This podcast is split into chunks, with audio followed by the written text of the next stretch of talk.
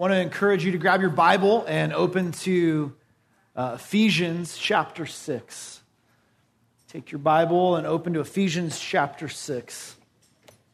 We are so close to the end here, uh, but in my opinion, we're, we're getting to some of the best parts of this letter.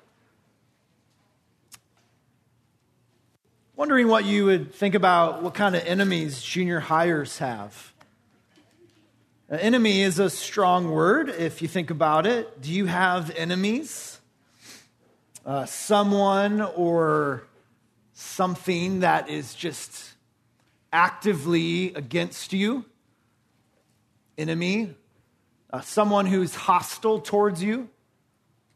Uh, someone who is aggressively unfriendly to you? You might identify that older brother or older sister as an enemy. Seems that way sometimes, doesn't it? They're just, they're Johnny on the spot when you're doing something you shouldn't be. They're all too happy to, to let mom and dad know what, what you're doing. Feels like sometimes that sibling can be an enemy. Uh, others of you might say that that subject in school or maybe a, that big test that you have coming up.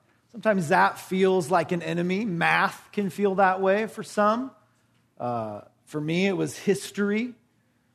Some of you might identify that. It just feels like it's aggressively unfriendly towards you. Learning all those dates and all those people, all that stuff, just, just brutal. Um, if you play sports of any kind, you might identify that one team or, or maybe that, that one other player, just kind of like your, your enemy, your arch rival, your, your nemesis. It's, it's always a big game when you play that team. It's always just kind of that battle, that, that full out war. Athletes feel that. I'm stretching a little bit, but I think musicians might feel that too. Uh, you know, just trying to learn some new song, new piece, new skill with your instrument. Sometimes it just feels like this is just, I'm just never going to master this thing. It's just my enemy. So uh, against it. Sure, there are, you know, similar feelings for those of you who can't relate to any of those, but maybe you could with, you know, playing those, those gamers, playing those video games. You know, new season of Fortnite just dropped Maybe you're thinking about that. Um, I don't know, just some game where you're just getting housed over and over. You just can't win, losing all the time to certain people, certain players, certain games. They just kind of all feels like an enemy. Well, in all of those situations, the key to success is the same as it is in actual like war, real battles, real life warfare. Know your enemy. Military leaders have been emphasizing this truth for thousands of years. That famous Chinese general Sun Tzu, I know you guys are familiar with him. Just kidding. Uh, but he was like a, just a legend of a military leader. Uh, he wrote a book called Art of War, and he's credited for saying this if you know the enemy and you know yourself, you need not fear the result of a hundred battles. Really knowing your enemy means you shouldn't ever fear going against them. You'll be victorious if you really know your enemy. He said that like 2,500 years ago. Uh, when two armies are, are facing each other in actual combat, it's crucial to know your enemy, who they are, how do they operate, what do they do, how do they attack. All of this is just crucial to knowing how to win, knowing how to be victorious against your enemy. And this, of course, is true for not only all those areas of our life where the enemy may just be a test or a subject in school or some sports rival, but for the Christian, it's also vitally important to know your enemy. Because you have a, an enemy much, much worse than those things. There is someone who's against you, who is just actively and aggressively unfriendly towards you, hostile towards you. You're in a spiritual war, whether you want to be or not. You're in a battle right now, this morning, and this is a spiritual battle, and, and you have a powerful enemy. And in order to prevail, in order to stand strong and endure and be victorious, you're going to need some serious help. You're going to need some serious, serious help. And our text this morning uh, will begin to help us understand sort of the, the, the, basics of spiritual warfare. In order to stand our ground, we must begin with knowing our enemy. And that leads us to our big idea this morning. We, we all have a powerful enemy and desperately need God's help to stand strong. We all have a powerful enemy. Whether you're a Christian or not, this is still true. In other words, knowing our enemy should drive us to a, a deeper dependence on God, His power. We need it. His armor. We need it. Let's read this uh, next little section here in Ephesians and kind of see why this is true. God's word says this finally, be strong in the Lord and in the strength of his might. Put on the whole armor of God, chapter 6, verse 10. Sorry, I forgot to tell you where we were. Verse 10, now in verse 11, put on the whole armor of God that you may be able to stand against the schemes of the devil. For we do not wrestle against flesh and blood, but against the rulers, against the authorities, against the cosmic powers over this present darkness against the spiritual forces of evil in the heavenly places. Therefore, take up the whole armor of God that you may be able to withstand in the evil day, having done all, to stand firm. These verses kind of introduce us to the basics again, the basic principles of a spiritual battle that all of us are in. And, and you may be thinking, I don't know why you keep saying all of us. I'm not in a spiritual battle. Don't, don't put me in this battle that I'm not in. I just kind of want to remind you where we ended last week, our time kind of with just a quick look at Second Corinthians chapter 4, uh, verses 3 and 4. Paul there was talking about his ministry as he was preaching there to those people. And this is what he said even if the gospel is veiled, meaning that people don't see it, people aren't responding to it, he says it's veiled to those who are perishing. In their case, the God of this world has blinded the minds of the unbelievers. He's blinding them to keep them from seeing the light of the gospel of the glory of Christ the enemy, who is the God of this world, the devil, God's word says there in Second Corinthians, he's actively at work to keep people blind to the, their need for the gospel, to keep you blind to it. He wants you to be blind to your need for Christ. He, he wants you to stay that way. And this is where the battle really begins. And junior highers are absolutely in this battle. The, the devil wants you to think and genuinely believe there is no war, there is no enemy, there is no God, no devil. All this is just, you know, some old thing my grandma believes in. There's no reason for me to believe any of this, this Bible stuff. Junior higher, those are the responses of the one who is blind. That's the, the, the, things that a blind person would say. You're blinded by the enemy and you're, you're badly losing this spiritual battle. But for the believer, for the Christian, there is some critically important truth here in Ephesians 6, some really helpful truth. Verse 10 says, Finally, be strong in the Lord and in the strength of his might. All of this kind of kicks off with that word finally. It's a summary statement. This is Paul's kind of last words. It's an ending encouragement that really summarizes the whole book. the whole letter, especially the last three chapters of what Paul has been saying. And what does he say? Be strong in the Lord. The, the heart of the whole letter. This is what believers are to do. And I would just encourage you to underline that or highlight that or hit it with some, you know, color, whatever. Just this is a really important verse. Be strong in the Lord.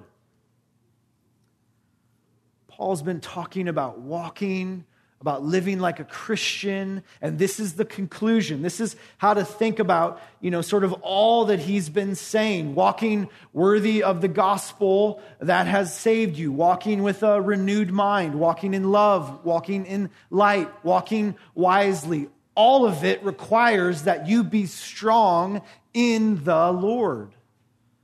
That you depend on God for strength. Paul wants these believers to be able to stand and to stand strong in this spiritual battle that they're in. And God absolutely wants the same for you, especially if you're a believer. So, as we think about how Paul's tying all this together, it should also remind us where it all started. This letter has just been overwhelmingly full of the gospel. It's been just overwhelmingly full of it. Paul loves to talk about the gospel, all the benefits that come with it, about putting our, our faith and, and trust in, in Christ, being saved by Him, by His grace. Before Paul could talk about how to live like a Christian, he was talking about how to become one. New life in Christ begins with that, with, with the gospel. God first wants you to come to, to saving faith. He wants you to see the truth of your need for Christ. 1 Timothy 2, verse 3, that'd be a good verse to jot down. 1 Timothy 2, 3, this is good and it's pleasing in the sight of God our Savior. He says, who desires all people to be saved and to come to the knowledge of the truth. So, young people, I want you to understand that. God doesn't want you to stay blind. God wants you to, to see the truth. He wants you to see, and once you do, God's desire is that you live equipped for this new life ahead of you, that you, you know how to live, that you know how to walk. And this is the sum of all of it. Be strong in the Lord. Be strong in the Lord. We can't depend on me, we can't depend on ourselves. That's just not going to be helpful. That's not going to get us anywhere. We can't be strong in our own courage, our own strength. Believers need the Lord. And I think this morning, this little section here is really going to help us see why that's true. As we look at our, our enemy, we learn who he is. Knowing our enemy helps us see why we need God the way we do. It, it helps us to see why we need to be strong in the Lord and, and to know why we need this armor so badly. Again, Christians have a, a powerful enemy, and they need God's help to stand strong. So, know your enemy. That's, that's right. What can we learn about our enemy in these three verses here, four verses here? Uh, what, what can we see? Well, we know he's identified in verse 11 as the devil, and the devil is scheming against you. And here's sort of the first thing we can learn. Number one, our enemy has a plan. He has a plan. He's scheming, verse 11. He's planning. He's intent on bringing you down. Verse 11 mentions that word scheme. It's his method, his sort of way of taking you down. And he's been perfecting this for centuries, thousands of years. Thousands of years he's had to study people and he, he has so much experience in spiritual warfare. And when it when it comes to his fight now with you the devil has a serious advantage. What can we know about his schemes his, his plan to take you down? Well he seeks to destroy believers in the ordinary daily routines and, and sort of daily relationships uh, of our life. And you might say, well, where is that in this text? Well, it's precisely what's come right before. It's not just a coincidence that this follows Paul's instruction for the three most important relationships in our Christian life That's not just a coincidence. Marriage and family and work, young people, that's where the battle takes place. That's where the devil's plan is, is focused. That's where his attack is aimed. This is where he's scheming, and he's been so successful for a long time. So good at taking down marriage and family and other relationships in our life. Marriage was the first relationship he attacked in Genesis. He put Adam and Eve against each other husband against wife, wife against husband. You can read about it in, in, in, chapter 3. And then the children, they were next, the family. Cain doing his own thing, ending up murdering his, his brothers, tearing this family apart. Why would Satan do that? Because these are the most important relationships that God has established. We've seen this repeated truth for the last three weeks. These are the most precious relationships we have in our life. And as we've been learning, they, they, these relationships help point others to God. When we do it God's way, it's like a big, just glorifying thing that God gets all the credit for. The way we live, people go, wow. And it glorifies God. When we tell them why we're living the way that we are. So naturally, the enemy would strike here. He wants to tear these relationships down. And he is, again, nothing short of successful. Our world has just been rocked by his attack on marriage and on family and in the workplace. Right? Marriage is destroyed, families devastated, work relationships just ruined. This is your enemy. He knows how to tempt us where it's hard to say no. And for you, young people, I would say that's mostly in the family getting you to, to have that disagreement with mom and dad, wanting to refuse and rebel and disobey so that that family unit can be torn apart. So good at it. He knows how to bring chaos and ruin into your life. He knows how to attack that family, your, your whole life. This is his plan. And he knows how to disguise himself. 2 Corinthians 11 14 might be another good one to jot down. It says, No wonder even Satan disguises himself as an angel of light. It's no surprise if his servants also disguise themselves as servants of righteousness. In other words, he knows how to mix truth with lies. He's really good at that. He knows how to get you to think something is true when it isn't. For the unbeliever, he knows how to keep you blind. He knows how to do it. He knows how to convince you that you see perfectly when in reality you see nothing. And for the believer, he knows how to weave his lie right into the heart of the truth. He, he deceives the world with false teaching and false religion. And for Christians, he's constantly scheming to instill doubt into our lives about God's word and God's character. He, he wants you to believe that God's not to be trusted. He, he wants you to doubt God's goodness and God's trustworthiness. Ultimately, he wants to destroy and disrupt any fellowship with God that we might have, any enjoyment that we might have with our relationship with Jesus. Satan is on a daily basis trying to mess that up. His attacks are silent and sneaky, and they're perfectly crafted to fit you. This is your enemy. Great sentence I, I read this week. Just listen.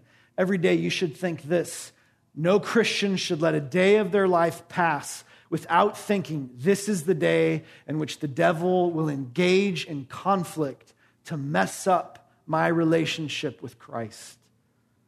Every day we must think about his plan. He has a plan. What else can we learn about Ernie? Well, number two, he's not human. Verse 12 says we don't wrestle against flesh and blood, but against the rulers, authorities, cosmic powers, against spiritual forces of evil in the heavenly places. But that first part's important. He's not human. We don't wrestle against flesh and blood. The battle is not with another person. Listen, junior higher, your greatest enemy is not your sibling. It's also not your parents. We would also add in our context it's not your spouse, it's not your boss. Your enemy is supernatural. There is a terrible and total level to his evil. He has no internal alarm to tell him to stop, he feels no compassion, he has no regret. He is without any sense of right or wrong. John 8 44 says, You are of your father, the devil. Jesus talking to these unbelievers. He says, Your will is to do your father's desires. So, this is the devil. He's a murderer from the beginning, Jesus said. He doesn't stand in the truth because there is no truth in him. Zero, zip, zilch, none. And when he lies, he speaks out of his own character, for he is a liar and the father of lies. This is who he is. There's no virtue, no good. As God is only light, as 1 John 1 5 says, the devil is only darkness. But unlike God, the devil is, is limited in his presence. He can only be at one place at one time. But he has an organized army, this vast army where he intends to mirror the nature of God in his, in his ability and in his, his power. That's what verse 12 is saying here with these rulers, authorities, cosmic powers, this list here. I, I'm not sure what it is exactly, but it seems to be some sort of some like hierarchy of soldiers, this rank of different demonic soldiers. So there is this great demonic enemy. It's clearly disciplined and it's this organized chain of command. And this evil kingdom, Paul writes, they rule here. They rule in the heavenly places, verse 12 tells us. That's here. That's not the highest heaven where Christ is, but that's everything underneath it. He doesn't rule where Jesus rules and reigns. He rules here. His throne is here over creation, and he gets to run freely and, and just wreak havoc. So again, the devil wants to be like God. He wants to be higher than God. He wants to make you think he's all knowing, all powerful, all places. But he isn't. But he definitely uses his uh, demonic empire to give that impression. That's what he's trying to do. That's our enemy. He's not human. Number three, the enemy knows you. He engages in a personal fight. Verse 12 says that we wrestle against him. Wrestling is it's it's hand-to-hand combat. It's personal. It's not a, general attack where you're just some casualty, you're some innocent bystander caught in the crossfire. That's not what this is. It's a wrestling match where two uh, opponents are squared off in that back and forth sort of wrestling fight. Uh, the, the, best thing I can think of is, is just Jabba Jabba Can Can at summer camp. When we get down to those last two champions, it's personal. You know who your enemy is. You know who you're fighting. It's intense and it's serious. It's just the two of you. That's what this is here. Our fight is it's personal. What does that mean? Well, he has a target. And it's you. He, he has a list. It's not just Jesus or our church, it's you. Your name is on his list. Know your enemy because he knows you. Number four, I would add that this is an enemy that we can't beat on our own. This is a battle we can't win without some serious help. Our enemy's not human. His plan is proven to take people down, it's personal, and we need help against this superhuman enemy. Whatever we think we could possibly do to stand against him, is, it's just, it isn't going to work. This is temporarily the devil's world. This is why he could offer Jesus the, the kingdoms of this world in Matthew 4, 8, and 9. It was his kingdom to offer if Jesus would bow and worship him. First John chapter 5 verse 19 says we know that we're from God and the whole world lies in the power of the evil one. That's this world. He has temporary power, and he is powerful, but he's not the most powerful. For John 4 4 says, You're from God, and you've overcome them, for he who's in you is greater than he who is in the world.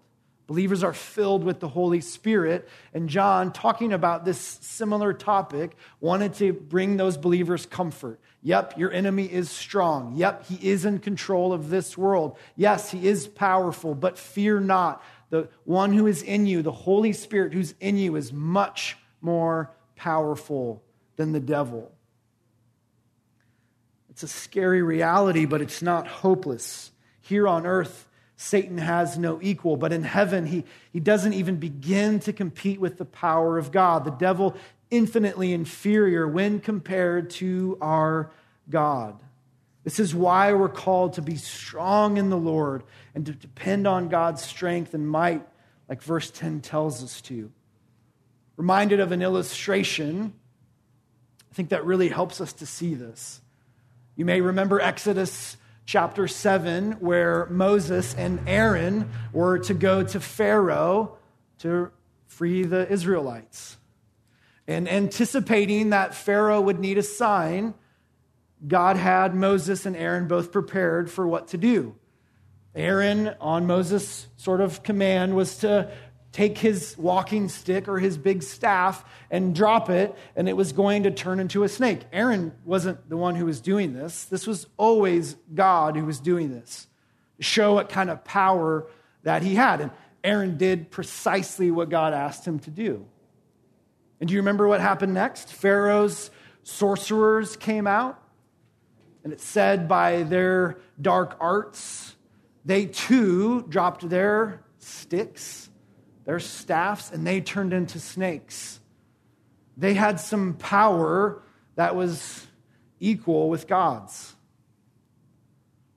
Now, you may remember what happened next. Aaron's stick snake, it's hard to say, his snake, remember what it did? Gobbled those other snakes up, ate them up. I think that's such a perfect example of the kind of power that God has. Yep, the devil has some power, but it is no match for the power of God. Their secret arts were no match. God's power devoured the devil's. Even as a Christian, this one who has new life in Christ, you're no match for the devil on your own. I'm not sure why you would want to be when you have God's power and protection available to you. Praise God that we have his help. We must recognize our need for God to empower us to stand uh, against our enemy. This is why Paul tells us, put on the armor of God. This is why he tells us to stand strong in the Lord and in the power of his might. This is the same power, the same might that Paul was praying for way back in chapter one. And I, I know that's so long ago, and I know we probably don't remember that, but that's exactly what Paul was praying for them to grow in.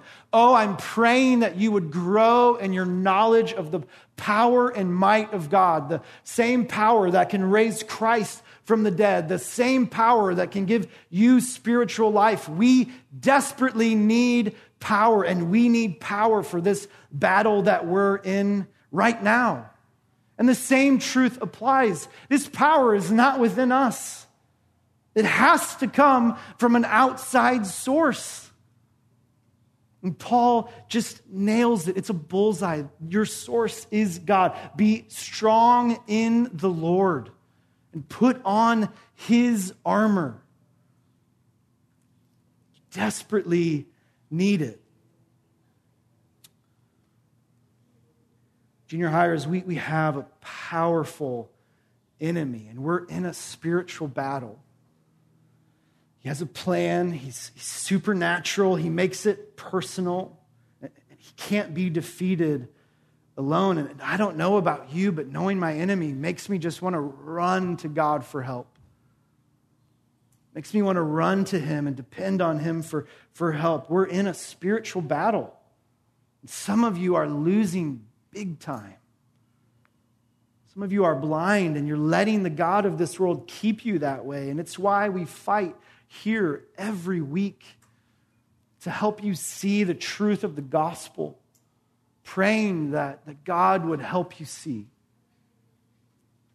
And for the rest of us, for, for those who have put our faith in Christ, we need to learn to stand as verse 13 calls us to, to, to stand strong in this evil day, to stand when evil and temptation is at its strongest. We must put on this complete armor of God. And it's these verses to follow this picture of a fully equipped soldier, not just the bare minimum for this fight, but fully ready totally and, and completely ready for the fight ahead.